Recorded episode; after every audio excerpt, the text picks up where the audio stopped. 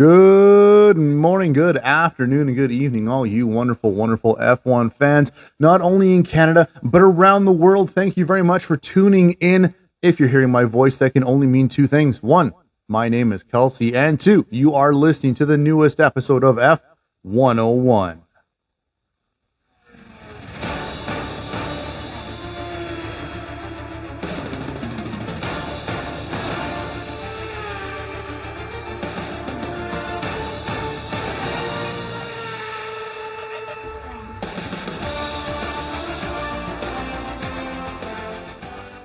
And as always, we're going to start off this episode with the hot topics. This is everything you need to know in the world of F1 this week.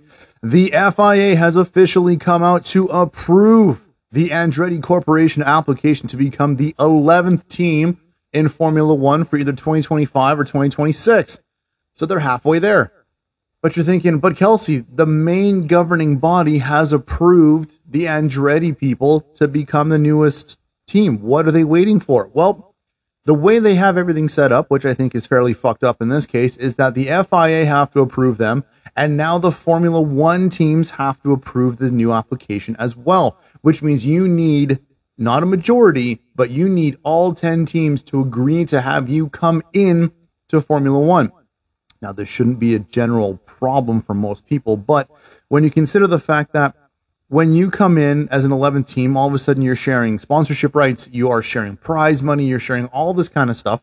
The current 10 teams are going, whoa, whoa, hold on, hold on. Well, I'm not going to make as much. So I demand compensation from the new team to make up for what I'm just losing. And somehow this makes sense to the FIA and to Formula One. So before Andretti had applied, the, we'll call it refund fee for a team was like $200 million between 10 teams. Okay, that's fine. You know, it was supposed to be a slight deterrent to some teams that, let's go back to and think about Jaguar back in the day. It's to prevent things like a team like Jaguar to come in, pay the fee, get everything organized, and then fail as a team and leave within three years. I understand the reasoning behind it. That makes sense. You want to make F1 a uh, not only profitable, but you want to make it consistent. You want to make it professional. You want to keep the amateur teams that don't really bring anything to the table out. Okay, I I understand that. So Andretti comes in, and outside of the U.S., the Andretti Racing name holds a ton of history behind it, just in the racing world in general. But we'll save that for another episode.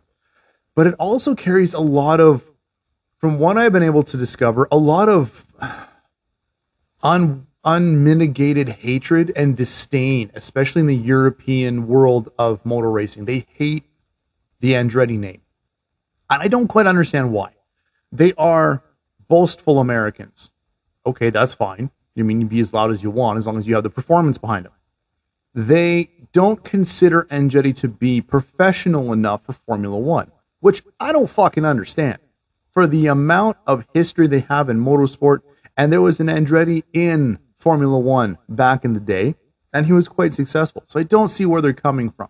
So what they decide to do instead of just saying no, is that they've moved this reimbursement fund up. They've moved the goalpost from 200 million to 600 over 600 million that you have to buy in. Like you put in a pot and it gets dispersed amongst the 10 teams definitely that would be a barrier that would kill any other team application. Andretti didn't even blink. They're like, okay, got it. We sent you the money. It's in, you know, it's in escrow. It's in your account. Disperse it when you need it. Oh, and by the way, we've got Cadillac as a manufacturer partner too. So they are literally pulling out the biggest guns they have in the US. And even still at this point, seven, eight, nine teams out of the 10, just like we don't want Andretti. But at this point, they can't say no. They're in a position where Andretti has filled out all the paperwork.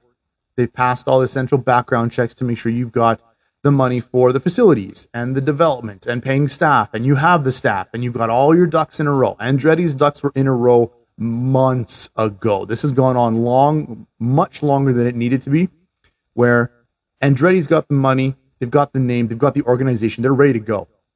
So now the FIA is like, okay, so you've passed all this stuff. Now you got to convince the F1 teams that you can come in. And the F1 teams, like I said before, like, okay, it's gone from 200 to 600 million. Andretti's like, okay, it's off to the side, ready to go. So what are we waiting for? At this point, in my opinion, they need to bring Andretti in. He he is the door that needs to be open to the US and North American market. We all know Americans love their motorsport. GP, NASCAR, IndyCar.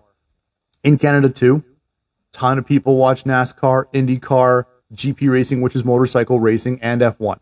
You want to open that door, you have to bring Andretti in.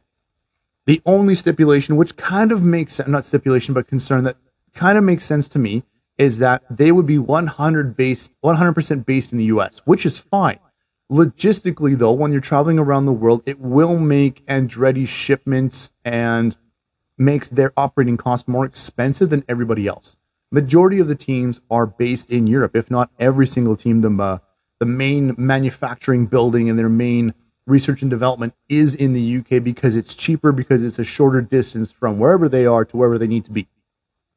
Andretti said they will be 100% American owned and based, which means everything they have will be in the States. Again, which is totally fine. If you've got the infrastructure and you've got everything set up and built, more power to you. Fill your boots. Let's go.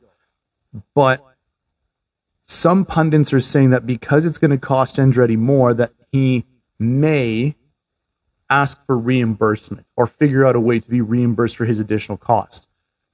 Now they're just stabbing in the dark, hoping they find something, and they're just nitpicking at this point. If you don't bring Andretti in, I think this will 100% prove that Lewis Hamilton's statement of cash is king not only will be correct, but you will just see how greedy these F1 teams are because they will be losing a percentage of their earnings from main prizes and sponsors. Okay, that does suck. You're losing money, but teams like Ferrari, Red Bull, Mercedes, McLaren, stop bitching. You make more money than any other F1 team out there you got the cash, you've got the disposable income. Andretti will still be on the cap cost like everybody else. You just don't want to share. This is essentially the definition of the old boys club. They don't want to bring in somebody new that is a legitimate competitor. If and when the F1 teams approve the Andretti team to come in, Andretti's not going to be in the back of the pack. It's still going to be Haas. It's still going to be AlphaTauri. It might even be Sauber slash Audi at that point. Andretti will come in guns blazing, ready to win, ready to take points. So for them to come back and say, well, we don't want him to be a backmarker team, he's not going to be a backmarker team. And these are all the things that the F1 Association is coming out to make an excuse on why they don't want Andretti in. But at the same time, Andretti has so much public support that he's put himself in a position, and he's put the F1 committee in a position where they can't say no. Like I said, if they do, they will look to be the greediest bunch of owners that ever existed. You don't want to play because you're not going. You don't want them to play because you're not going to make as much money. Tough shit. That's what comp- competition is all about. The F1 teams would rather have Andretti come in and buy an existing team. He doesn't want to buy a fucking existing team. If he wanted to, he would have months ago. He would probably already have one. Audi wouldn't be in because it would be the Andretti team that would have bought Sauber. Um, it wouldn't have been Williams probably wouldn't exist right now if Andretti wanted to buy Williams. He would have bought them a year or two ago, or there would have been news that this will be Williams last year because they're getting bought by the Andretti team and they'll no longer exist. He has that option. He's got the financial backing to do it. He just wants his own team from start to finish. The Andretti name does not fuck around when it comes to competition in motorsport. They do everything to the utmost. From the very beginning to the very end, they want to win. They've got the caliber, they've got the staff, they've got the research and development time and money to be proper competitors out of the gate. I think the FIA needs to, I don't want to say intervene because this would be a, absolutely abysmal for the for F1 but somehow the FIA or the president, somebody needs to step in and essentially tell them, hey, keep your reimbursement fund at like 600, 800 million. Even if they went up to 800 million, Andretti has deep enough pockets that he would be able to pay that. You like just pick a number, make it reasonable, let him buy in, and just move on. It's going to be better for everybody else. There's a Concorde agreement in F1 where they can have up to 13 teams. They can have up to 26 drivers. But at the same time, if it's this much effort to get an established name, an established company that is ready to go, that will give proper competition, if there's this much red tape and this much political bullshit and bitching and whining and just overall dragging your feet, it's definitely 100% going to deter any other team to even think about coming in.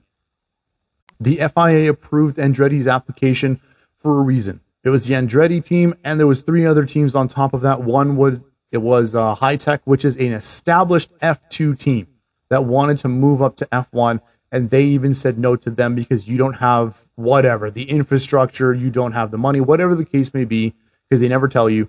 They only approved Andretti, and that is for a reason. Cash is king.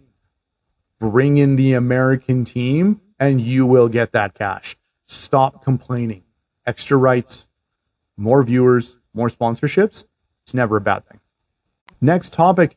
Uh, Daniel Ricciardo back in the news. He is not making Qatar this weekend. He is still spending a little bit more time in the simulation, getting his mind, body, wrist race ready. He will be back for the Circuit of Americas, though.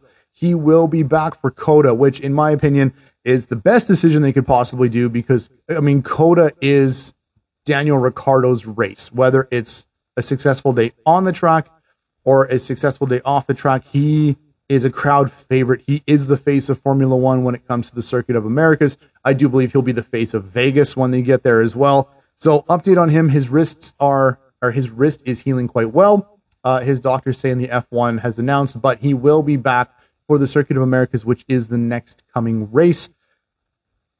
So, hopefully, we'll be able to see him succeed when he comes back. And a little bit of a side mo- note before we move on to qualifying. Uh, it has been official that Apple is in talks with the FIA and Formula One that they want to start or they want to buy the rights for broadcasting starting in 2025, eventually having 100% uh, ownership of all viewing rights by 2030. Um, Apple has seen the benefits of Formula One cost wise, and they see how popular it is, and they see that it's not going to go anywhere. I don't know how I feel about this. I am not an Apple subscriber. I don't have an iPhone. I don't have a Macintosh laptop, anything like that. I do not subscribe to the Apple, you know, way of living essentially. So I'm kind of torn. I I kind of hope it doesn't go through just for the fact that I feel like if Apple gets the viewership rights and they get 100% of the rights, that all of a sudden Formula One is definitely not going to be as accessible to everybody as it is right now. For example, in Europe, Sky Sports shows Formula One for free. Kind of like when we have TSN here, you don't have to buy a separate package to watch Formula One unless you want to buy F1 TV, which I have.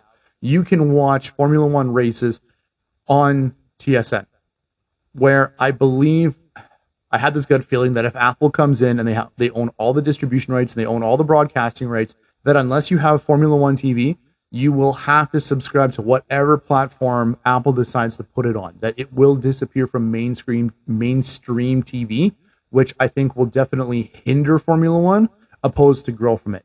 But this deal is not set to take in for at least another couple years if the FIA and if Formula One even approves the bid, and it's some ungodly number. Like we're talking in the billions of price tags that Apple will pay for the distribution rights and the viewing rights. Um, but it is not part of the merchandise rights. So this is just how you watch it. But there's a couple years before the contract is up. So we will see what happens from here on out, but something to look forward to or look out for at least. And that there, folks, is everything you need to know in the world of Formula One this week. Let us move on to qualifying Friday morning. Again, this is the fourth and last sprint weekend of the year. and it is tuning up to be one of the more interesting sprint weekends, essentially for two main reasons weather and track. We have not been to Qatar since 2021. Since then, they have redone the entire race surface, which is great. It's brand new, nice and smooth. That's perfect. Unfortunately, on top of that, they've only run a handful of MotoGP races on the tarmac. No Formula One, no Supercar Series, nothing along that line, which means it is very oily. It is very new, and there's not nearly as much traction as you would have on an established circuit, let's say COTA, Monza, Spa, anything like that. So I don't want to say it's oily, but it's slicker than it needs to be. Uh, combined with the weather, the weather is generally nice. There's not a whole lot of rain, if anything, but we're talking track temps of 42 degrees Celsius and then throw sand on top of that because they're in the desert. This is good. This makes for a very, very, very interesting qualifying, not only for the sprint, but for the actual race. Adding on to the fact that they redid the track as well, they didn't necessarily change the layout of the track, but what they've done is they made some of the corners not as deep. So when you're turning, for instance, let's say you're going down the street and you need to turn right, the corner and the apex is not as wide as it used to be. It's a much sharper turn. So a lot of these drivers have to be aware of this. And a lot of these guys um, have a little bit of trouble figuring this out. But let's get right into it. Friday morning qualifying, they only had one hour of practice, which was a dismal hour for them. High winds, lots of sand. At some point, uh, Carlos Sainz had mentioned that his dad would have done very, very well on this track.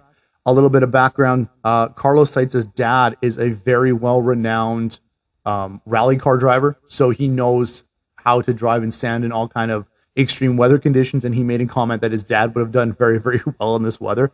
Um, it really caught a lot of people out, especially for the fact that you're still learning a race or you're still learning a track, it's changed, and you still need to go as fast as you possibly can for qualifying.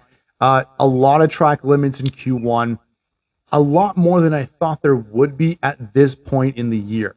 You know, you're coming back to a track that 90% of these guys have driven before with a few small tweaks. You would think, now this is coming from a regular go around the town kind of driver. I'm not a professional, I'm not an amateur driver. I just drive to get to work and home. That's it. But you would think these professionals would be able to ascertain, problem solve, and move forward with these small changes a little bit faster than they needed to. A ton of track limits were hit in Q1. And that can only mean one thing is coming. It's a very confusing day. It's a very busy day for the stewards and the standings are not always the standings by the time we're done. Besides track limits, it was a fantastic qualifying. Super fast, super clean, no crashes. Um, Ferrari, all it, it seemed like Ferrari decided that they were racing and it wasn't just qualifying. There was a couple of instances where they're coming across almost as interfering with the car behind them, but not quite. They're just keeping it fast enough where it's like, okay, okay, this is how we're doing it today. Let's go. Ferrari, super fast as always. It was really, really good to see. Uh, bottom five, no surprises when it came to this track and the experience and the history of these drivers. Really, no surprise at all. It was unfortunate to see some of them that may have been on a qualifying streak be out as early as they have been. But that being said, you know, it's a learning curve for everybody. Bottom five, let's start from 16th to 20th. Logan Sargent, uh, 17th, Lance Stroll. We're going to get to him in a second. 18th, uh, Liam Lawson. 19th, Kevin Magnussen. And 20th, Zhou Guanyu. Liam Lawson, I was really hoping he was going to do better than he did. He did have a couple of lap times deleted, which kind of set him behind. And the only reason why it set it behind, set him behind, was in any other track, depending on how many track limit violations there are, if you get your track time deleted, you generally know about halfway through your next lap. So we're talking minutes. Some of these guys were doing three, four, five laps after and then figuring out they had track times deleted just because there were so many in a short amount of time. So a lot of these guys were thinking they made it, but they learned very quickly that just because I got my track time doesn't necessarily mean that is my track time. Uh, unfortunately for Liam Lawson, that was his situation today. super confident. Car was on rails. He did very, very well. He's never driven this track before. So learning as you go, I would still give him 10 out of 10, even though he was in the bottom three out of the entire race. 17th, Lance Stroll. The baby, the hissy fit, the toddler of Aston Martin, and in my opinion, of Formula One. If you have a bad weekend, you own up you have a bad weekend. Lance Stroll, and I know I've been hard on him, but I've been hard on him for a reason. He's having another bad weekend and he's starting to get frustrated. Understandable. We all have these bad weekends. Not all of us are on international television driving multi million dollar cars and we have a bad weekend, granted, but everyone still has a bad weekend. Lewis Hamilton has had it. Max Verstappen has, has it, has had it. Alex Albon, Hulkenberg, you can name pretty much any and every F1 driver has had a bad weekend and they always bounce back from it. Whether better or worse, either it goes really, really well or it goes really, really bad when you try to make up for it. Well, Lance Stroll is starting to get into the really, really bad aspect of it because he's out in 17th, okay, fighting the car the whole time. It's not necessarily like it wasn't set up right. I mean, Fernando Alonso made it in the top 10, spoiler alert, so why can't Stroll? but his demeanor and his attitude, you can tell he is just over it, but he doesn't know how to handle it. Watching him get eliminated is sad enough, but then you see the childish actions from him on international television is embarrassing. Not only to see a professional act like that, and I know professionals are humans, we all have our moments, but to see him act like that is embarrassing.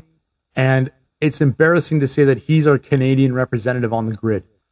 He takes his wheel off, he throws it across the car, and he's super mad. I'm like, you're expecting him to like start crying and stomping his feet. His personal trainer, his friend, his engineer is trying to talk to him afterwards, like, hey, normally it's words of encouragement. Hey, you know, take a breath. We'll talk about this in the back. He is one step away from pushing him out of the way. He's so upset. and He's so angry and man, man, man. Okay. Bad reaction in a moment. Maybe you give the guy a little bit extra time to just breathe, think through, calm down, focus on the sprint, which is the next day, the sprint qualifying. And then it comes to the interview. And about 90% of the broadcasters couldn't broadcast what he put out. He's standing there all indifferent and pissed off. I think he says fuck about six or seven times and then he just walks off. It's like, dude, if you're having a bad day, okay, you have a bad day. Suck it up. You're a professional. Stop looking like you're going to cry or that you want daddy's help and move forward. You're a professional.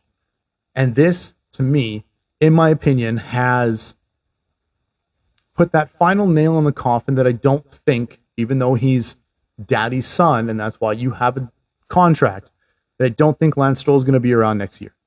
He's losing so many points. He's losing so many races. He's making all unforced errors upon himself. 90% of the time. Granted, it is racing and shit happens. But anything that happens to Lance Stroll, nine times out of 10, he's doing to himself. It's not another driver. It's not a circumstance. It's him. It's him being impatient or it's him making a wrong decision. It's him in my opinion, over compensating for what he can't do.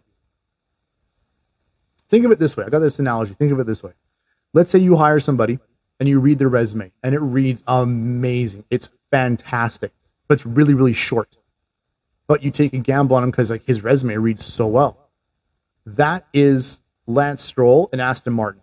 He did really well when he was younger at the beginning of his F1 career. He wasn't blowing the doors off of races, but he was being consistent. He was being good. He was getting points. He was being reliable. But then as it goes on, you're like, does he actually have these kind of qualifications? And why is he still around? Why is he still around? But then when dad's your general manager, of course you're going to stick around because you don't fire family. Except in this case, when the son is costing the mon- the company more money than he's earning for the company, it's time to let him go. Lawrence Stroll, let him go. Buy out his contract. He's not that expensive. He's less than 10 million a year. Take that 10 million, buy someone who doesn't have a seat for next year. I don't know, someone like uh, Liam Lawson. I don't know. Might be a good suggestion right there. Q1's done. We're going into Q2. Uh, more of the same. These guys' track limits are astonishingly high right now. Same corners. We're talking corners 5, 12, 13, and 15. These are the corners where you have the biggest pull, and the, they, this is where they brought them in. And we're talking like they brought them in like 30 inches. Like it's not a massive difference, but it's just enough where these guys are starting to hit more and more track violations, which are putting some big names in this case out in Q2 that you really wouldn't expect. The rest of the track is fantastic. The rest of their lap is amazing, except for this one section. The adjustment from the drivers in qualifying, you can see starting to happen. Some guys are picking up faster than others. The weather is fantastic. The wind has died down just a little bit, but we're still talking like 26 kilometer an hour winds. There's not nearly as much sand on the road, but the road is still very slick, which means there's a ton of oversteer all of a sudden. It's they don't have any grip in certain parts of the track in the rear tires. The fronts were good. The backs, all of a sudden, just because of that torque and because it's so fucking hot on that track, it's almost like it's too hot for the tires. The tires can't keep up with the degradation, which is bad for tires, but good for the track because the more rubber you get on the track, the more traction you have, the less oily it is. But at the same time, when you're pushing these cars this fast, if you're losing that kind of traction, it's just a bad recipe or it's an easy recipe for some really bad situations to happen. No drama, which is nice because these guys are hauling ass. Uh, bottom five, 11 through 15th. Yuki Tsunoda is 11th, just missing out by seven thousandths of a second, unfortunately for him. That seems to be the trend more often than not for him this season, as he's he's almost there. He is almost almost there. He seems to be taking it well. A little bit of frustration this weekend just because he knows how close he is and how close he needs to be to continue on to Q3. Uh, 12th and 13th, respectively. 12th is Carlos Sainz. 13th is Checo Perez. 14th is Alex Albon. 15th, Nico Hulkenberg. Obviously, the two big names out, 12th and 13th, Carlos Sainz and Checo Perez. They put in respectable lap times. It was good. They were in the drop zone anyways both Sainz and Perez put in just smoking lap times last minute, as everyone normally does. You try to get as many laps in as possible. But this is where the track limit monster tilts its head yet again. They make it around the track. They're super good. All of a sudden, about two minutes later, they get the the notification the team does that both guys have track violations, and it kicks them down to 12th and 13th respectively. Is it their fault? Is it not their fault? Yes and no by this point in Q2, you should know where you need to let off a little bit more and where you need to push it. And these guys are just pushing it the whole time. It's entertaining to watch. It's also ridiculously heartbreaking as well. Q3, oh my God, was it fast? But more track time violations. We're talking five guys with track time violate or track limit violations, I should say, two of which drastically change how the end of qualifying happens, especially during the interviews. It just doesn't happen very often, but we're going to get into it right now. Qualifying time itself, again, these guys are super fast, they're super close, but it was clean. They're on track, no one hits the gravel, super fast, great times. Piastri, third. Or sorry, Piastri. By the time everything was said and done, Piastri's second. Was fantastic. He is hauling. Lando Norris again, top three, just killing it. These guys in McLaren now, in my opinion, wholeheartedly are coming into their own at the end of the 2023 season, and they will be a team to be reckoned with in the 24 season. Mark my words, this will not be a cakewalk for Mercedes and for Ferrari for second and third, respectively. We'll see how Red Bull does if they continue on with their winning ways for a fourth season. But as of right now, McLaren, in my opinion, with their consistent speed and their honest driving success and the success of their upgrades, they're getting these points in these places not by someone crashing up, but they're getting it by merit. Come 2024, they will be, in my opinion, a top three team. they will go from seventh or eighth in the constructors championships respectively when they first started and i'm considering now them in 2023 top five. Even though the points may not show it by the end of the season they are a top five team at this point. If they were driving like this at the beginning of the season easily they're in that conversation. They're in the top five if not fighting for the top three position. Track times are super low a lot of track violations again like i had said and it comes down for post interview and last lap drama. So let's get into it. The top 10 as it finished, Max was first, Oscar Piastri was second, Russell Hamilton third and fourth. Uh, I believe nor oh sorry, no, it was Piastri in second, Norris in third, Hamilton in fifth, Alonso Leclerc sixth and seventh, In eighth, Ocon ninth, Bottas tenth. Okay. Last minute heroics from Lando Norris. He's got this time. He's got it. He nailed it. He was having issues on and off for qualifying, a lot of track times deleted, but he was able to come back, get that time, and kill it. Unfortunately, the track monster lifted its head once again. Track violation. Last lap, no time. He goes from third all the way down to 10th. That was the difference. And it was less than a half a second. He goes from third to 10th. And you're going, no, no, like McLaren, you guys were just front row, second row lockout. It would have been amazing. But you got Piastri in there. Piastri is pushing Max to the limit, making him work for it. At the end of every qualifying, at the end of every race, you always talk to the top three drivers. How was the track? How you feeling? Where's the car going? What do you think about tomorrow? Blah, blah, blah. Those kind of questions. Well, mid interview, and they always start first, second, third. In this case, they started third. They started talking to the person in third place. And they're talking to Piastri.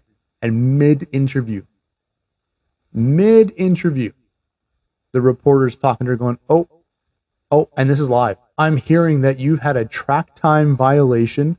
Your time has been deleted. You are no longer third. You've been bumped to sixth. It's like, no, no, how could you do it? You've been bumped from second. Yes, second or third to sixth. And you're going, no, how could this happen? He had such a good race. To Oscar Piastri's credit, whomever is training him to talk to the media is doing an amazing job, or it can just be his personal reaction. He played it calm. He played it cool. He was collected. He finished the interview going how the track was, how the race was. And the interviewer asked her, So, how do you feel about this getting you losing your track time and your position? And it was the best honest answer. He's like, well, it's been happening all evening. I was just kind of crossing my fingers and hoping it wasn't me. It was the best kind of reaction you could possibly have gotten from him in Q3.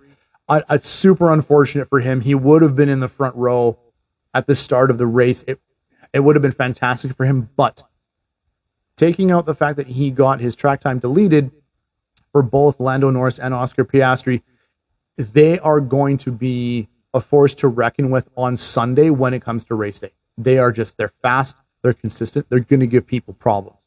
So the revised top 10 after these penalties were handed out Max is first, Russell is second, Hamilton is third, Fernando Alonso is fourth, Leclerc is fifth, Piastri is sixth, Gasly seventh, Ocon eighth, Bottas ninth, and Lando Norris tenth. Now, this definitely sets up for a very interesting sprint shootout on Saturday morning. Rules when it comes to the fourth and last sprint weekend this weekend. Q1 is on hards, Q2 is on mediums, Q3 is on softs. With the track as it is now, this is definitely going to make this an even more interesting shootout, especially with the track violation monster. Traditionally, when you have this many track violations in regular qualifying, the amount just carries on, if not gets higher in sprint qualifying, just because the qualifying time is essentially cut in half. You get an entire sprint qualifying done, all 20 cars done and dusted and figured out in less than 45 minutes. There is almost no time in between rounds, and then you have to deal with the conditions, and it's still hot. It is still 40 something degrees trackside. The tires are barely hanging on. But we're going to see what happens. Bottom five, some interesting names, some sad names, some names that really shouldn't be there when it comes to one lap time speed. A ton more track violations. Um, the person that I feel the most sorry for when it comes to qualifying on the hards is Logan Sargeant. He had multiple track limit violations. He was trying his damnedest to get that Williams firing and to get it out of Q1. By the time Q1 was done, he had zero track time or lap time. He was doing laps. He was putting in time, but he broke so many violations that by the time he was done, he may have just stayed. He should have just stayed in the pit, save the parts, save the fuel, save the stress, and just watch. It was such a bad weekend for him. I feel so sorry for him. But again, super fast track times, no drama. These guys were on rails and they really have to pay attention to where the car is at this point. The guys who are leading, they're not blowing away like track limit times. Their lap times are not astonishing. They're slowing down. They've adjusted.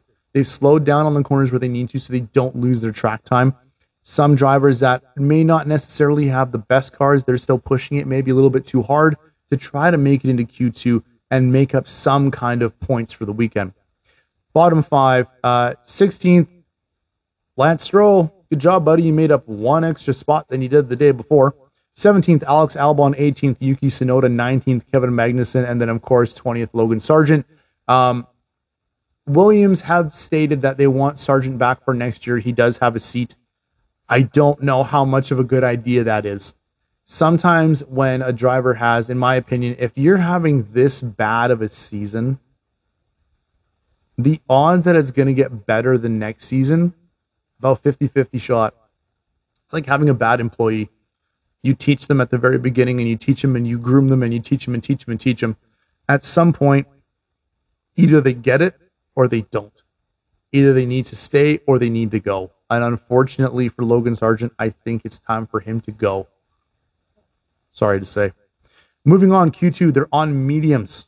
Again, more track time or track limit violations. Five drivers seven violations. And it's guys that know better. Lewis Hamilton, two track time violations, two track times deleted.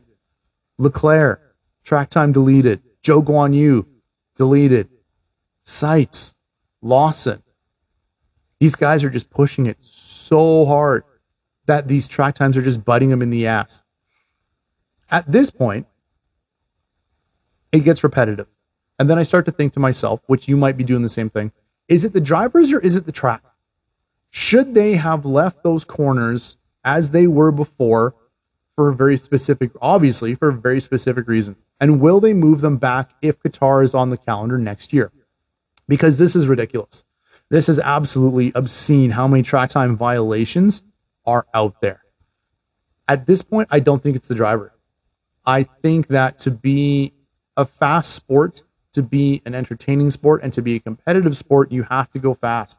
And sometimes just the littlest tweaks will just absolutely fuck some things up. And I think in this case, these little tweaks fuck some things up. I think they need to reevaluate where they change the corners. They need to put them back to where they were before. Give them that extra space that they had. Obviously, they need it for how wide the car is, for how heavy the car is, for how fast the car is. You still need that extra space to have a realistic turn at that speed.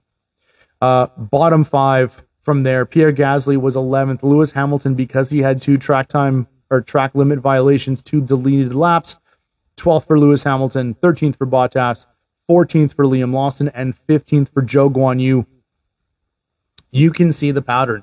The drivers that have the more trouble with these track limit violations are the ones that are being kicked out in that qualifying time. A little odd to see Lewis Hamilton out in 12th, but some days just aren't those days, and it's only for sprint.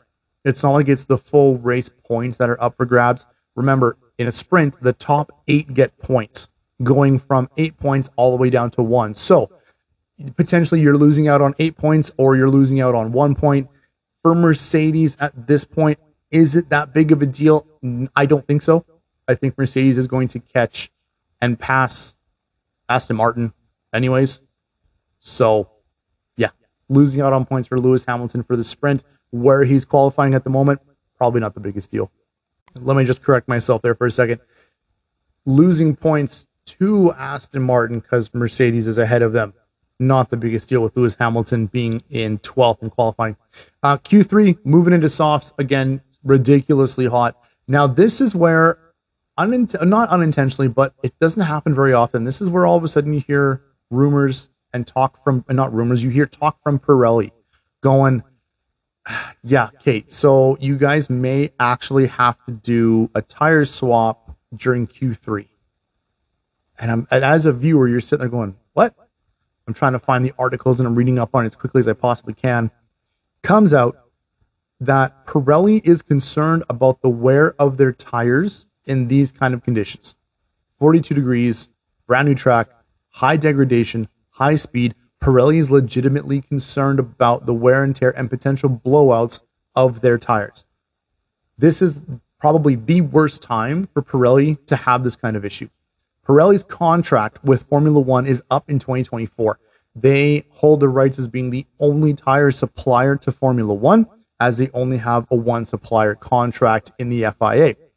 This again opens up the conversation, in my opinion, going, well, maybe if you have two different tire manufacturers, it wouldn't be as big of an issue as they would push themselves to create a better tire and one that has higher um, drive life and less degradation. But Pirelli's like, ah, you guys may have to pit. I mean, we're we're confident that the tires were hold, but we're not sure the tires were hold, which adds another level of concern to the drivers where it's okay, do I give longer life to the tires, but maybe go a little slower and qualify a little bit lower? Or do I go balls to the walls, but for less time? I do one warm up lap. I literally push the car and the tires to its absolute limit for one lap, get that time, and then just sit there and wait and hope that no one can catch me. I think that added a little bit more. It added a little bit more stress to qualifying that really needed to be keeping in mind that this is going to be your top 10 and only top eight drivers get points. Super fast. More track violations, as always, as the weekend theme is. But a little bit of a surprising finish by the time Q3 was done. I give you your top 10 from 10 to 1. Okay, a little bit different, but you'll see why. 10th, Ocon. 9th, uh, Fernando Alonso. 8th, Checo Perez. Really good lap time, really consistent. Again, he got caught out once or twice with violations and limits, so that's why he's down to 8th. 7th is Hulkenberg. 6th is Leclerc.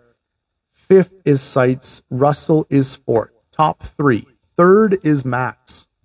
You're like, well, what are the two other drivers? I'm pretty sure you can figure it out. Lando Norris is second. Oscar Piastri is first. Oscar decided that this sprint weekend was the weekend he was going to make his statement. And this is the time that McLaren decided that they're going to pull out all the stops and make the big, we are officially here I mean, they're not that far behind Aston Martin. They're in fifth with 172 points. Aston Martin's in fourth with 221. If they're going to make their move, they should start doing it now. And oh my God, is McLaren making their move and putting their stamp down on how the rest of the year is going to go. Amazing speed. Not only did he outqualify Max, but he outqualified him by like two or three one hundredths of a second, which in race world is an eternity and shocking that you're beating the two time world champion out of sprint qualifying. Remembering for the sprint race, Max Verstappen only needs to place sixth or higher, or Checo Perez needs to be able a DNF in the sprint race. Max will become the uh, third or the the three time drivers championship this weekend. Nine more track violations with the top three or with the top 10 racers. Nine. I took count. Over 30 track time violations this weekend. And some of these guys aren't figuring out they're getting track time violations until almost the next round. I said it before. I will say it again. It doesn't happen very often where this happens, but they need to fix the track or they need to change the rule when it comes to track violations. Some of these guys are over by a millimeter, like a sixteenth of an inch, an eighth of an inch. Rules are rules. I understand that. This rule is black and white. There is no fighting it. But I don't know how you would modify the rule on a track like this. Maybe you go, you get a couple more warnings before you get your track time deleted. Maybe you create another color of lines where once you pass this, you're definitely getting a penalty where it's a little bit more of a gray area.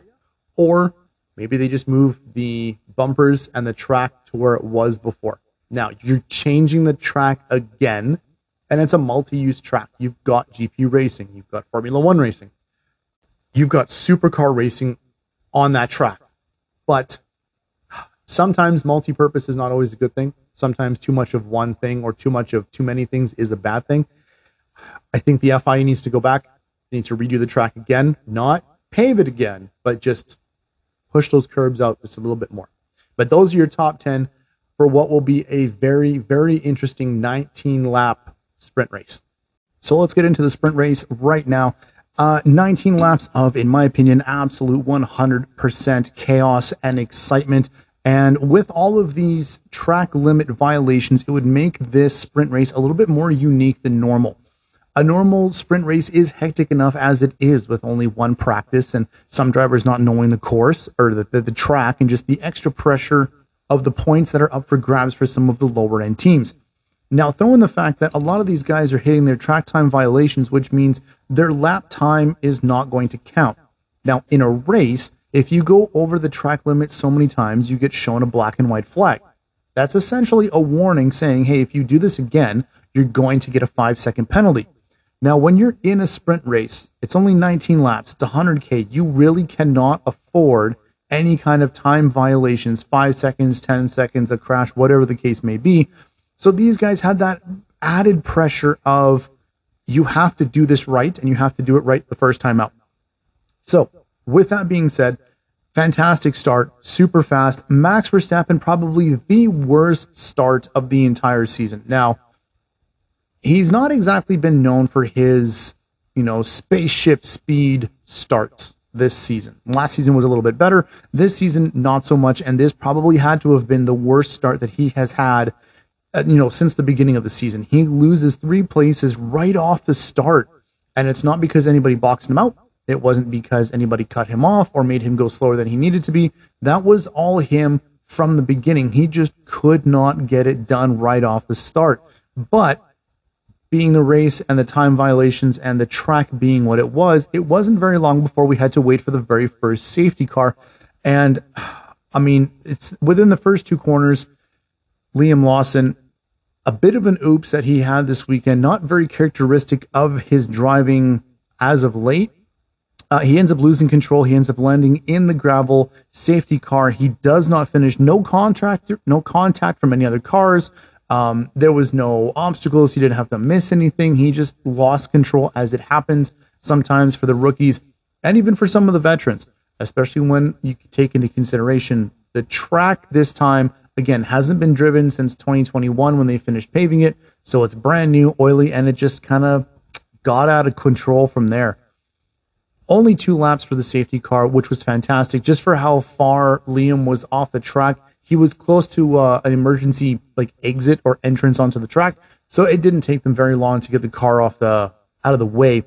And when we started, Fernando Alonso, Norris, fantastic wheel to wheel racing. It was it was just it was fantastic to see. It was both drivers putting their car on the absolute limit knowing that they could lose position, lose grip, and potentially spin themselves out of the race at any moment. At the same time, you've got Oscar Piastri and you've got George Russell going battle to battle back and forth. This is not necessarily a combination that you normally see just because Max is normally so far out. But with Max losing his three spots, Russell jumps up. He's competing against Norris or competing against Piastri. Norris is competing against Alonso. Alonso made up five spots before the first corner. His grip was fantastic. He was on softs, so he had the grip. He was on the clean part of the track, and he just made it look effortless that he caught up to the top five. It was it was fantastic to see. Uh, it didn't take us that much longer. Lap four, Logan Sargeant spins out on the gravel. Same thing. Not any kind of malicious contact. He didn't hit anything. It was just taking the apex of a corner combined with the really hot track, combined with uh, faster degrading tires, combined with the sand and the oil and all that kind of stuff that was on the track. And he just ends up spinning out the gravel on the side of this track. It's not like any other level on the grid or in the in the calendar. It looks to be that that gravel is probably, you know, five to six inches deep. It's meant to slow a car down that's going, you know, essentially out of control before it hits the barrier. It definitely does its job. It does its job very, very well. My only criticism, and it's not very much of a criticism, but the fact that as soon as you try to get traction again, there is no traction. The gravel is so light and fluffy, if you can call gravel light and fluffy, that the cars just sink. And because they're so low to the ground, anyways, essentially they just end up beaching themselves, which is what happened to Logan Sargeant. Um, it's just a cap off to what is turning out to be kind of a half a season that he could definitely stand to forget. He had the, what would you call it? He had the patience from everybody on his team because he's a rookie. He's coming into Formula One. He has something to prove. And being the driver that he is, no one really thought he was going to make big splashes. So instead of just kind of running with that non expectation and gradually getting better, he is trying his damnedest to really show that he needs to or that he deserves to be back for the 2024 season. Unfortunately for him, sometimes he has these weekends where he looks like a worse driver than he is. It's not that he made a massive mistake. It's not that he is incompetent behind the wheel. He is far from it, but he's still learning and he hasn't come across these kind of conditions before with the temperature and the track and so on and so forth. So definitely a learning curve for Logan Sargeant. Unfortunately, it just kind of caps off a beginning of the weekend that was not very enthusiastic or productive for him. So he ends up watching the rest of the sprint race from the paddock. Right after Logan Sargeant loses control and he gets a DNF, you can see the shift in the way the drivers are all of a sudden attacking this course. It's a lot different than when you're on a qualifying lap and you're kind of by yourself and you're not really racing anybody, but you're racing the clock. Where all of a sudden you've got 18 cars, you've got 19 laps. So all of a sudden you still want to go as fast as you possibly can. So that's the mentality of a Formula One driver. But at the same time, you have to be safe. With the combination of, again, coming back to the track, coming to the weather, you know, just how difficult this, this race and track can be, you can see more of a tactical downshift. These guys are not blowing track times out of the water with the sprint race. What they're doing is they're being more intelligent about when they try to pass, when they want to use their DRS, and when they're backing off. They're not diving deep down into the corners like you normally would see in any other course, whether it's hot weather, cold weather, rainy, anything like that. They're hitting their brakes a, a, a few meters earlier than they normally would because they know they don't want to lose control. They don't want to run into somebody. They don't want to wreck anything like that and end their chances for the extra point.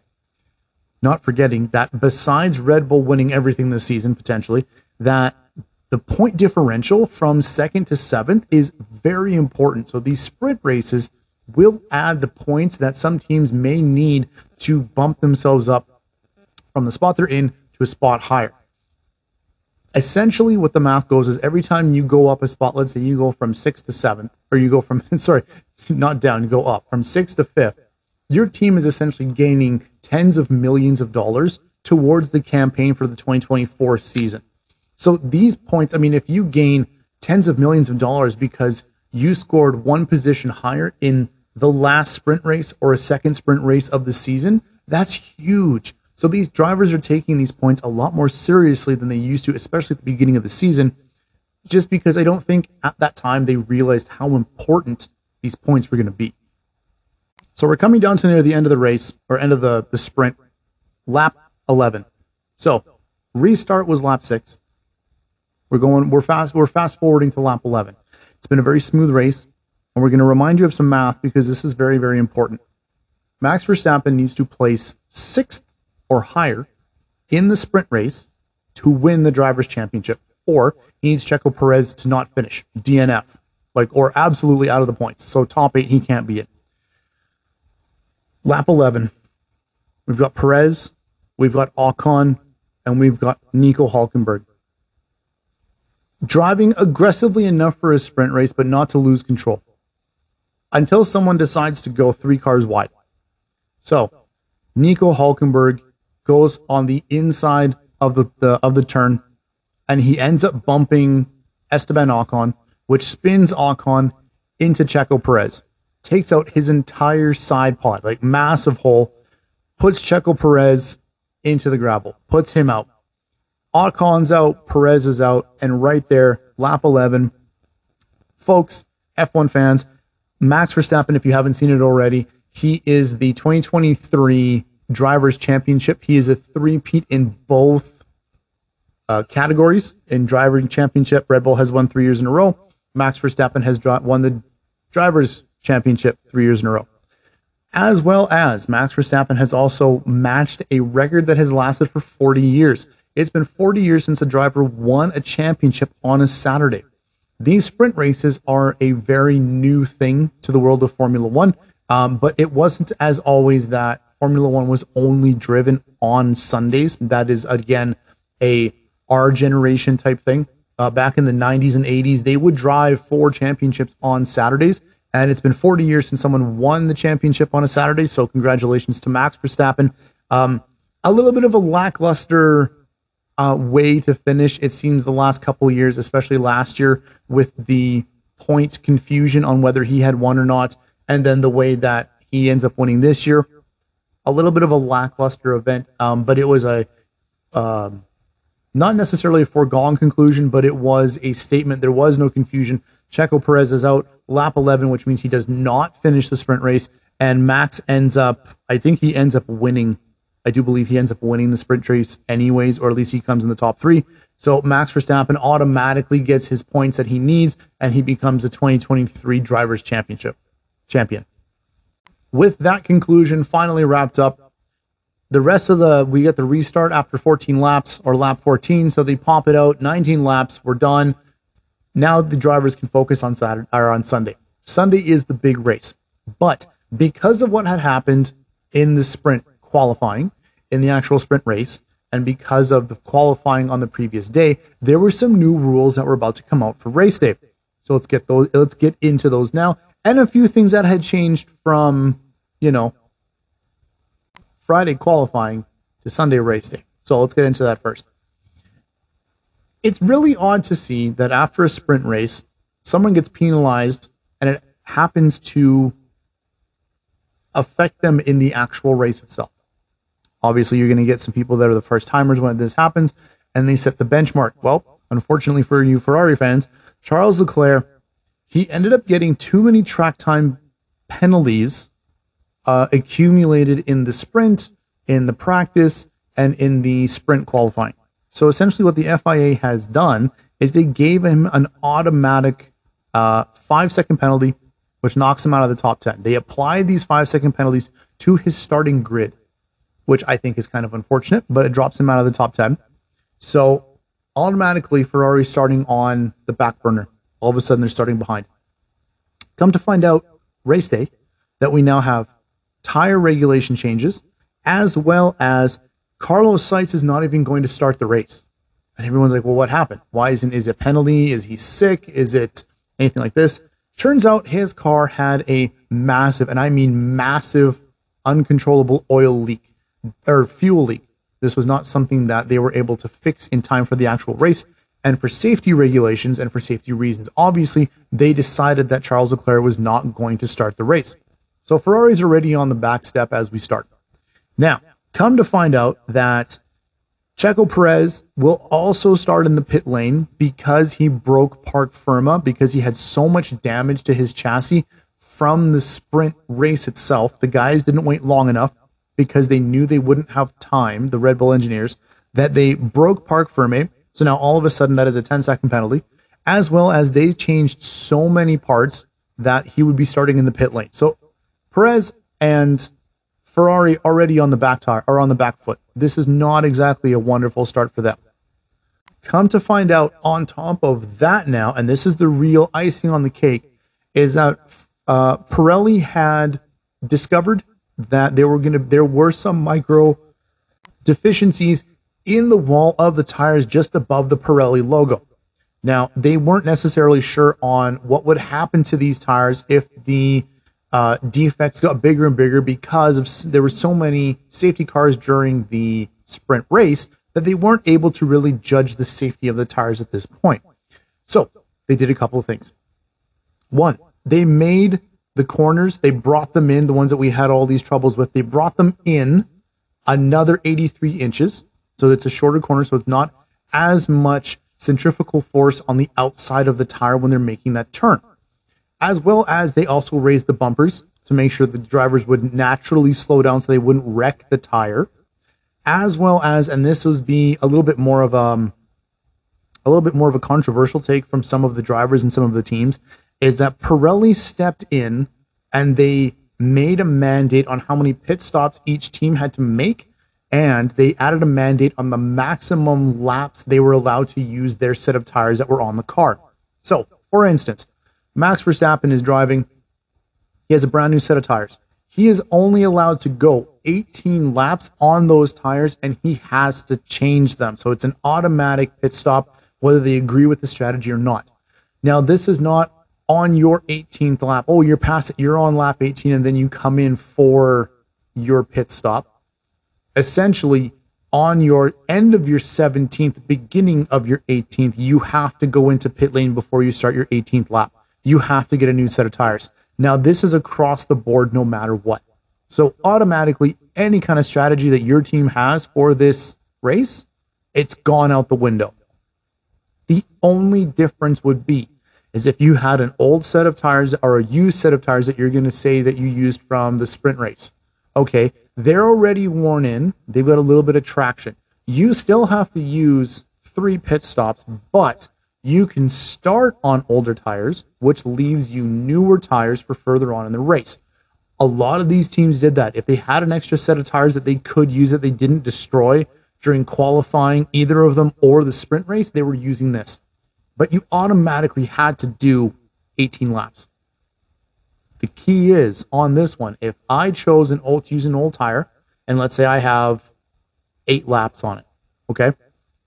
It is not a brand new 18 laps when you start the race. If that those tires that are used that have more grip, if all of a sudden they have eight laps on them, I can only go 10 laps. So yes, you give yourself an extra set of tires, but at the same time, you're taking away lap distance that you have with the tires that you have. So what are you going to do? which way are you going to push and pull? Some teams purposely, because there was rumors that this might happen on the sprint qualifying day and the sprint race. There were some questions that we might, they might end up doing this. So what some teams did is they took the set of tires and on their warm up laps or on their, um, their discovery laps, because they had little tweaks on the course, they did two laps and then they swapped tires. They're used, but they're essentially brand new. So now all of a sudden you can go for 16 laps and you still have three brand new sets of tires. This is kind of the strategy that we're coming into now. And it's not like the drivers heard about this the day before or they knew about it for sure at the beginning of the weekend. They found out four hours before the race started. The drivers, the teams, the team principals, everybody found out at the same time four hours before the race. So it's not like they got a ton of time to prep. It's kind of like, oh, okay, we have how many laps and how many sets of tires. Essentially, at this time, it's just really basic, quick math. How many laps can you get done? How many pit stops do we have to do? Because you have to do three pit stops minimum. If you do four, five, or six, totally up to you. But you have to do at least three just so the life of the tires is a little bit more in the safer area.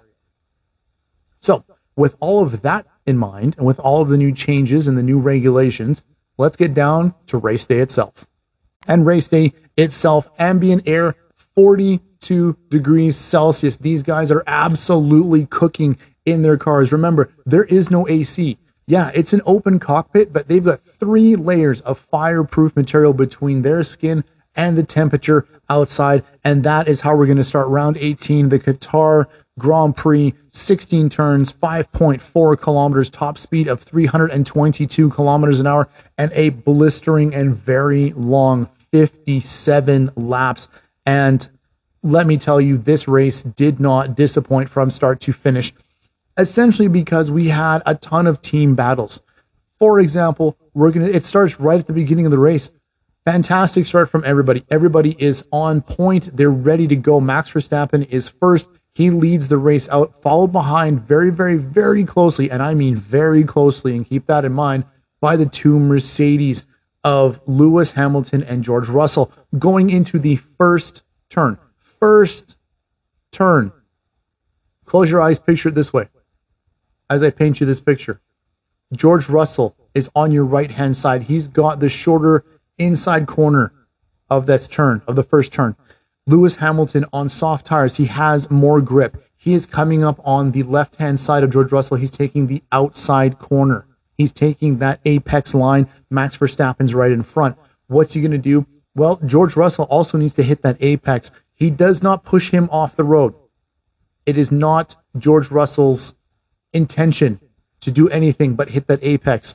But Lewis Hamilton is making this decision all by himself that he's going to take this apex. He's essentially trying to force George Russell to take a shallower turn and lose position going into turn two because you're going to go from left to right. So if you go from the inside corner, all of a sudden you're the outside corner and you lose track possession. Well, Lewis Hamilton thought he could do it. He thought he had the space, and absolutely did he not. He ends up taking out his back rear tire on the front left hand side tire of George Russell, and he blows it right off the rim. The rim's in pieces, absolutely demolishes George Russell's uh, front wing essentially the front front of his car minus the tire, gives George a punctured tire as well, and Lewis Hamilton's out of the race. Just like that. First corner, first turn in the gravel, he's done. That's it. Game is over. George Russell does make it around with his leaking tire, makes it around the entire track.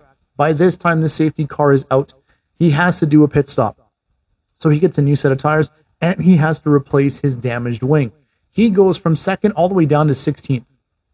Because remember, we have one car that didn't even start. So we don't have 20 drivers. We have 19 drivers. Now he's down to 16th spot. Horrible, horrible way for him to start. I don't think um, Hamilton should have done this, period, at all. I understand where he was coming from. He wants to take that inside line on the next corner. He wants to gain that space. Totally understandable. Wrong place to try that attempt. If you need to hang behind Russell for a corner or two, you do have the better tires on your car. Just give it a turn or two, give it a corner or two. You're going to hit a straight stretch, or you will move Russell where you want him to be so you can pass him. I think it was just a missed call by Hamilton. There wasn't anything malicious in this attempt. I don't think he tried to take his partner out, but instead he ends up taking himself out and in the process taking himself out of the points race because don't forget, in the drivers' championships, Hamilton is behind Checo Perez. They are very, very close. So, in Hamilton's eyes, team orders are not team orders. He needs to be ahead of Russell. Russell's in eighth, Hamilton's in third for the drivers' championship. He needs those points more than Russell does, to be totally honest.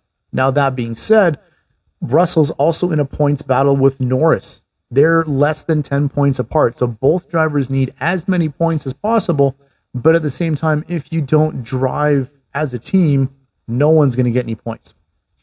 And the disappointment didn't stop there. Driving along, everything's good. Everything, everyone's keeping it within the track limits. There are no crashes, nothing along that line. Um, Nico Hulkenberg all of a sudden finds out he's got a 10 second penalty. And we're sitting there going, well, watching the race, you're like, well, he hasn't done anything. He hasn't hit anybody. Normally, a 10 second penalty is incurred if dangerous driving. You force somebody off the track a couple times, two track violations, five seconds times two, things of that nature, something that's a little more substantial than you're just watching him going, well, he's not impeding. He didn't hit anybody. He's keeping it within the track limits. Why, why is he getting a 10 second penalty? Turns out that when there's an empty space on the grid, Carlos Sainz didn't start because his car was leaking you got to pay attention where you park the car, Nico, because essentially what Nico did is he as unintentionally gave himself bonus spots by parking in Carlos Sainz's position. He took that empty spot, probably not. Pay, obviously, he didn't know. Obviously, he wasn't paying attention or he didn't realize where he was. But he essentially started the race in the wrong spot. They automatically gave him a 10 second penalty for that. Definite lack of judgment, nothing malicious, didn't try to sneak in a couple of extra positions. It was just one of those you're getting ready for a race, you're concentrating. Naturally, you queue up behind the driver ahead of you, and then you just, he forgot that there was an empty space in front of him, but that's going to cost him 10 seconds. It was, it was embarrassing, but it was kind of funny at the same time. So while all of this is going on and they're clearing, and this is all happening while they're clearing the car off the track from Lewis Hamilton going off. So as this is all happening, all of a sudden the camera pans to the normal reaction. You try to see the drivers, see if they're okay. You can see the damage to the car. They talk about the accident, so on and so forth. But the camera picks up something a little odd that you don't normally see anymore. It's Lewis Hamilton walking across the track to get to the infield to get back to pit row and to get back to his team, which is a no no. You are not allowed to do that, obviously, for safety reasons. There is camera footage of him being maybe four feet off the track on the intersection when George Russell passes behind him. It was not a very intelligent move. Come to find out later, Mac or uh, Lewis Hamilton is under investigation for unsafely leaving his car. There was a technical term for it, but I totally forgot. He ends up with a official warning, a couple of points on his license, and a massive fine, and essentially a don't do that again, which is totally understandable. You're upset, and it seems to be this weekend brings out, or at least this race this year is kind of bringing out the worst in some drivers. Lance Stroll again popping to mind with his little hissy fit that he's just getting out qualified and he didn't make it again and pushing his personal trainer. And now Lewis Hamilton making what I can only chalk up to is a rookie mistake, a frustrated decision of he knows better. You don't walk across the track when there's cars on a safety lap. You wait for the marshals to pick you up. They direct you where to go. Normally, you just go on the outside of the fence. There's a little Vespa scooter, and then you just drive back. But he didn't want to wait. He was annoyed. He was frustrated, rightly so. Again, not making the best decision that you could possibly do, but maybe this fine will teach him to be a little more cognizant of what he's doing when he's done crashing. Thankfully, he, I mean, he didn't get hit, he didn't get run over, anything like that. So it's just more of a reminder of, hey, safety first. Outside of all of this drama, the race itself was fast. It was exciting. It was you don't it was one of those races you don't want to turn your eyes away from. If your phone someone texts you, you don't want to look at your phone because you're going to miss something. These guys were absolutely on the edge. I have not seen especially this year. This is now officially my top race for amount amount of overtakes and not just because you had the three different pit stops. It wasn't people gaining and losing spots because they had to go for pit stop average pit stop length was like 21 seconds. Average actual pit stop from tire off to tire on about 2.1 seconds. Um, super super fast. A lot of passing, really great passing, inside outside battles, a lot of wheel to wheel battles. It is a.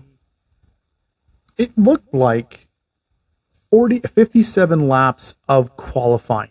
Because of the pit stops, these drivers could drive harder it reminded I talked to a bunch of people that had watched it, some of them that have watched more Formula One than myself, and they said it reminded them of the Formula One of the early 90s and late 80s, where you had fuel stops, you had more pit stops. So these guys drove a lot harder and a lot faster, and there was more on the line.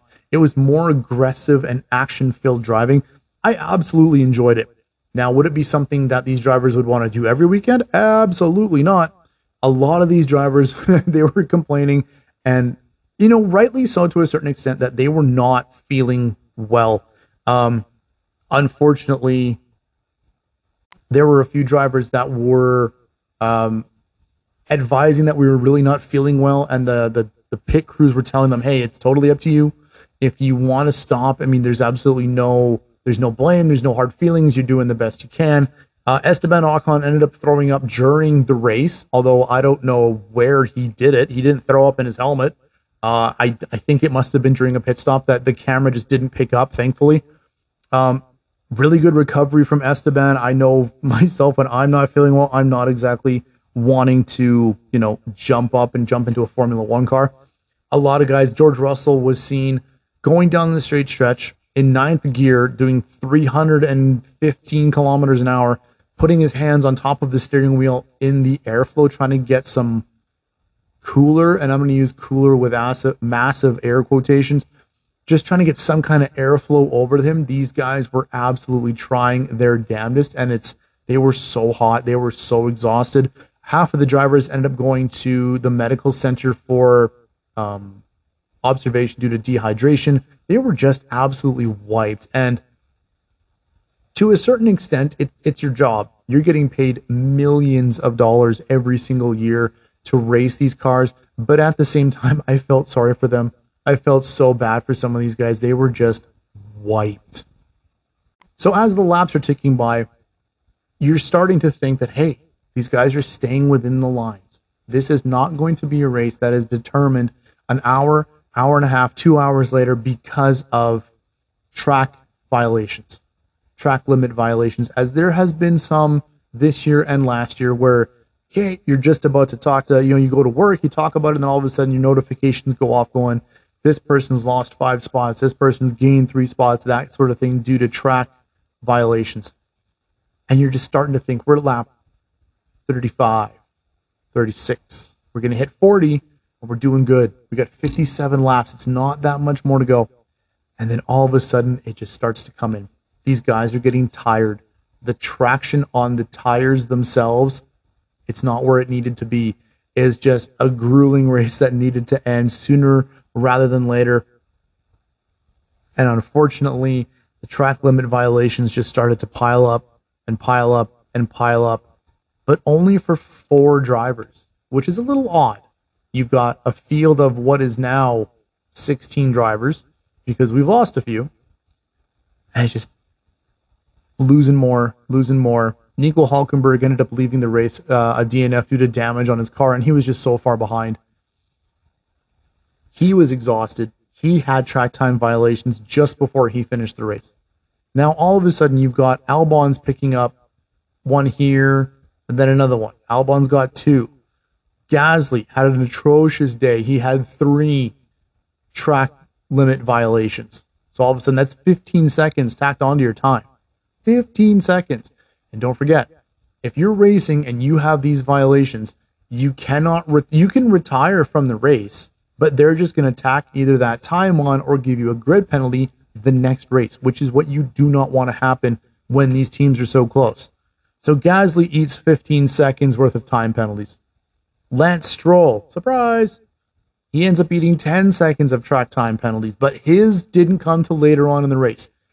I will give him credit where credit is due. He had a solid race. Nothing exciting, nothing that would blow everybody else out of the water, but it was a consistent drive, which is what he needed. He got in the points, which is what his team absolutely 100% needed, or at least he thought he made it in.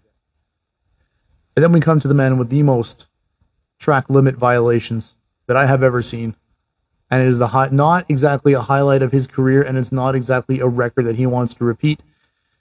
Checo Perez, six track limit violations. Six. That's that's 20 seconds. 20 seconds of penalties. Apparently I can't do basic math. It's 30 seconds. 30 seconds of violation time. Like, dude, what in the hell are you thinking? it's a good thing that he was as far up the field as he was from his closest competitor by the time the race finished. Everybody had some kind of black and white flag or track limit violations or at least warnings, except for one guy. You have 20 drivers, and there's one person that didn't exceed track limits, didn't get a warning, didn't get a penalty because he did everything perfect this weekend. You can obviously guess who that's going to be. Max the three time drivers champion, Max freaking Stappen, Super Max, Super Max himself. He did the entire race without breaking any track limit violations. No warnings, didn't go out once. His tires stayed in the limit every single time. It was that kind of weekend for him. It was a championship weekend and he took the championship. He won the race, but not as much as you would think. He only won it by about 3.5 seconds. He had to do his third and final pit stop with about four laps to go. They did push it to the very, very end just so he could build up that gap between the cars that were behind him. It ended up working out very well for him. Red Bull also ended up pulling out a two second stop for him as well, which definitely helps. When the guys are on point, the guys are on point. You help him win that championship, and he helps you win the dry or constructors championships. It's that give and take. It was one of those races that will be in my top favorite races of this year, and potentially, depending on how next season works out, it's going to be one of the top races of next year as well, in my opinion, looking back. Definitely top five in the last two years. It was just, it was fantastic. It was one of those races that I will definitely be watching, and I recommend you watch when you know you got a couple hours, you're doing housework. Put it on in the background. It is entertaining from the first time you see it to the tenth time you see it. Let's get into your top ten with all of the track limit violations worked in there. This is your top 10. Max Verstappen wins. Oscar Piastri in second. Lando Norris in third. George Russell in fourth. Leclerc is in fifth. Alonso is in sixth. Esteban Ocon, even with that 15 seconds, ends up in seventh. Valtteri Bottas finally scoring some much needed points in eighth. Zhou Guan Yu scoring much needed points there in ninth. Checo Perez, even with all of these track time or track limit violations, still ends up in the top 10, ends up getting a single point. Just think of where he would have been if he didn't have 30 seconds worth of penalties. He would have been in the top five. That's how close everybody was. Drivers' Championships, obviously, Max Verstappen, three time world champion with 443 points. Checo Perez, with his one point, gives him 224 for second place. Lewis Hamilton, this is why he needs to stay as safe as he possibly can and just outdrive Checo. He's still in third with 194 points. He is definitely not that far off. Uh, Fernando Alonso is in fourth now with 183 points. Uh, Carlos Sainz is in fifth with 153. Leclerc is in sixth with 145 points. Lando Norris is in seventh with 136. Leapfrogs Russell, who is in eighth with 132 points. Oscar Piastri leapsfrogged Lance Stroll. He is now in ninth with 83 points, and Lance Stroll is in 10th with 47 points. Constructors Championship points, Red Bull highly in first. That's why they won it with 657 points. Mercedes is in second with 326 points. Ferrari is in third with 298 points. Aston Martin's in fourth with 230 points, right on their heels now with a double podium is McLaren in fifth with 219 points. Alpine is in sixth with 90 points. Williams is seventh with 23 points. Alfa Romeo is in sixth with, or is in eighth with 16 points. They leapfrog Haas, who is now in ninth with 12 points. And AlphaTauri is still holding up the basement with five points. Hey, someone's got to be there. Story of the race. You would expect me to say Max Verstappen, how he drove, how he won, how great he was. That horse has already been beaten to death with that, those phrases so many times. We're not going to talk about it. We know he dominated the season. My story of the race is McLaren running 2 3, with McLaren being in the top three for the sprint as well. McLaren, as of right now, and I said this before, they started as a bottom of the grid team. I would have realistically put them at seventh or eighth. Now, yes, they are coming up. They're in the top five. They're fifth now, 219 points. They are 11 points behind Aston Martin. Now, even with, or let's say, let's put it this way, even if Lance Stroll was able to help Aston Martin gain points, the way that McLaren has upgraded, their drivers have matured, and the role that they're on. I do still think, I do hardly believe, and McLaren fans are going to love this, McLaren would still be 11 points behind Aston Martin. I still believe that McLaren is going to leapfrog Aston Martin next race for fourth in the constructors. They are on such a roll. The upgrades have worked perfectly. Their drivers are in their prime. They have signed drivers. They don't have to worry about their contracts. They don't have to worry about how well they are competing if they're going to lose their job, if they're going to keep their seat, anything like that. They can concentrate just on driving. Lando Norris, golden boy of McLaren. He's consistent. Everybody loves him. His driving ability, top notch. I think at this point, if things keep going the way they are, he is he already has massive competition. I don't think he's going to be the number one driver in McLaren for very long. Oscar Piastri, oh my good God, he is having the rookie year, in my opinion, that you haven't seen since Daniel Ricciardo and since Max Verstappen, respectively. He is winning sprint races. Yes, it's not a Grand Prix win, but still, he's winning the sprint race, his fourth ever, and he won it. He is pushing Max, the three-time world champion. He's he's two seconds behind Max. He's not 20 seconds. He's not 25. He's not 30. He's not a minute. He's two seconds behind him at the end of the race. Yes, in this instance, Lando Norris was given team rules that he had to stay behind Piastri. Granted, yes, Norris was the faster car this weekend, but the way McLaren is running is that Norris said, okay, team rules are team rules. You told me to not pass him. I'm not going to pass him. And I think the reason is not because that you want to give Piastri the points because he you think he deserves it or whatnot. I think it is because Lando Norris is a much better defensive driver than Oscar Piastri. He's still good, but he's not at that Norris level. So if all of a sudden you've got a flying Mercedes or a Ferrari or a Red Bull coming up behind you, or in this case, yeah, it would have been a Mercedes if you got George Russell coming up behind you. I have much more faith that Lando Norris would be able to fend him off than Oscar Piastri, and you don't want to lose those extra points. So you sacrifice a few points and is standing on the podium for the greater of the team, which I think is the direction that they went at the beginning of the season or at the end of this race, which is why they're having so much luck. The end of this season, constructors, they will be fourth.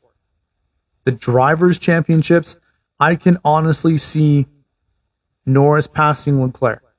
They're only nine points apart. It's really not that far distance. Piastri, on the other hand, he's kind of in that gray area, or he's kind of in that no man's land. He's, you know, 30 something points ahead of Lance Stroll, that's in 10th, but he is also like 49 points behind George Russell in eighth. So I think for driver wise, Norris will pass Leclerc. But I think Piastri is not necessarily going to pass Russell, but he's going to get it much closer than you would normally think a rookie should be to a talented driver like George Russell. They're going to take their break. They're going to look over their upgrades.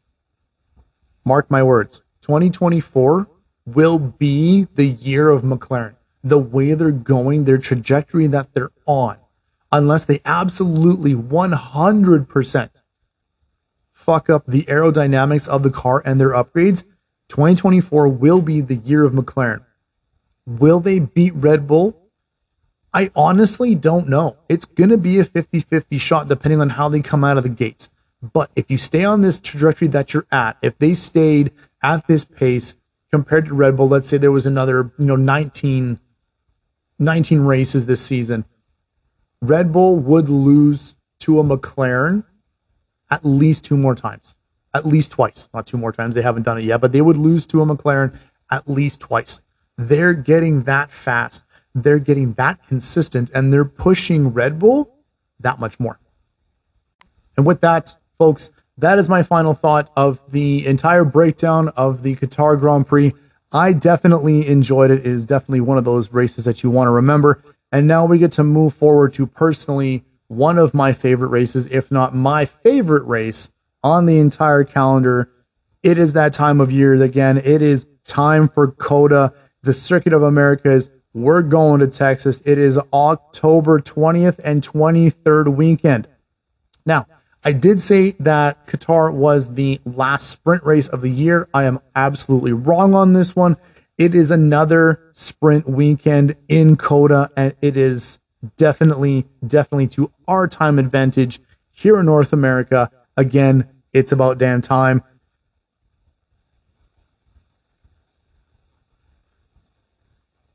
And as always, when it comes to a sprint weekend, everything starts on Friday, pre qualifying show Our time is 2 o'clock in the afternoon. It goes from 2 till 3. Yay, it's about time. Uh, Pre sprint show again is on Saturday. That is 3 o'clock our time. The sprint race itself is on Saturday at 4 o'clock local time. And then we get in to race Sunday. Now that I look at it, I'm getting so excited. I'm getting the times messed up. So let's try this again. Friday qualifying is 3 p.m. Sprint shootout qualifying is Saturday at 11:30 our time. The sprint race itself is 4 p.m. on Saturday. Race Sunday, the whole part that we want to look forward to. Race Sunday, we are looking at one o'clock. Pre-race show is at noon. I highly recommend watching it. It has been rumored that Daniel Ricciardo will make his you know return to Formula One at COTA. He's doing more simulation with uh, Tauri this week, so it is not definitely confirmed that he will be in for the next race, and Liam Lawson will be kicked back to be the reserve driver again. But it is highly likely that Daniel Ricciardo will be back for the Circuit of America. But we will definitely keep everybody updated. So that's it. I hope you guys enjoyed the breakdown of the Qatar Grand Prix. I hope you guys enjoyed this episode, and I can't wait to talk to you guys on the next episode of F101.